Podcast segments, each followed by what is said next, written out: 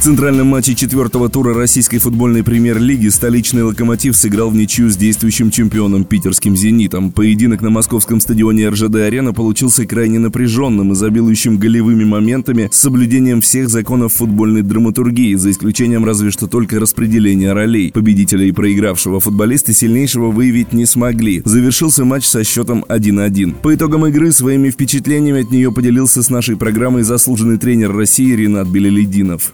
Э, ну, о матче. Конечно, получился интересным, напряженным и в какой-то степени оправдал ожидания.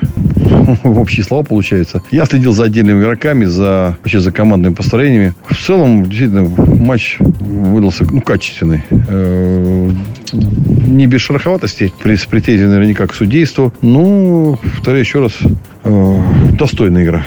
Что касаемо судейства, то обслуживала встречу судейская бригада во главе с Сергеем Карасевым. Русский Калина, как уже успела окрестить отечественного арбитра мировая футбольная публика, несмотря на недовольство некоторыми решениями со стороны игроков, в целом отработал матч на очень приличном уровне. На 50-й минуте он закономерно показал вторую желтую карточку полузащитнику «Зенита» Далеру Кузяеву и отправил последнего в раздевалку. Впрочем, отсутствие одной штатной единицы на поле питерцев не сильно из колеи выбило, даже больше раззадорило. Контратаки «Зенита» получались еще более острыми, и после одной из таких вратарь железнодорожников Гильерми был вынужден фалить на Сердаре Азмуне. Алексей Сутармин реализовал пенальти на 85-й минуте, а через три минуты судья назначил еще один пенальти и теперь уже в ворота «Зенита», также не безосновательно. Федор Смолов развел мяч вратаря по разные стороны, зафиксировав итоговый счет. Наш сегодняшний эксперт Ренат Белелединов поделился мнением о некоторых игроках, отметившихся в матче индивидуальными действиями. Выделил бы Азмуна и Малкома. Э, в локомо... это в «Локомотиве»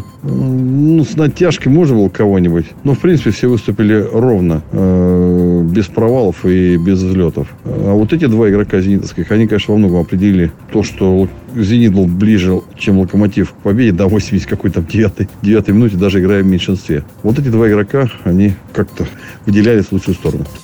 «Зенит» на данный момент лидирует в турнирной таблице. В четырех турах питерцы набрали 10 очков. Железнодорожники имеют в своем активе 8 баллов и расположились пока что на четвертом месте. Многие футбольные аналитики после первых туров российской футбольной премьер-лиги уже заговорили о неких закономерностях чемпионской игры подопечных Сергея Симака. Однако наш эксперт Ренат Белелединов сделал свои выводы, исходя из качества игры команд о том, смогут ли именно эти два клуба разыграть золото чемпионата. Ну, оцениваю шансы на чемпионство команд команд, которые на это звание будут претендовать, отталкиваясь от первых матчей, конечно же, «Зенит».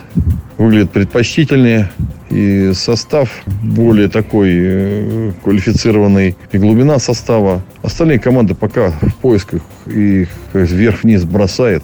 Вот, поэтому я думаю, что «Зенит» будет, э, имеет все шансы стать чемпионом. Э, «Локомотив» тоже поборется, конечно, но пока не производит впечатления. Нет такой, не то что чемпионской игры, а претензий на какую-то чемпионскую игру. Все пока тоже не так разумительно, что ли. И не только «Локомотив». Посмотрите «Спартак», посмотрите «ЦСКА», «Краснодар», «Динамо». Тут многие моменты пока что еще не соответствуют чемпионской притязаниям. «Зенит» немножко получше. Напомню, в нашем эфире был заслуженный тренер России Ренат Белелединов, и мы говорили о центральном матче четвертого тура российской футбольной премьер-лиги «Зенит-Локомотив».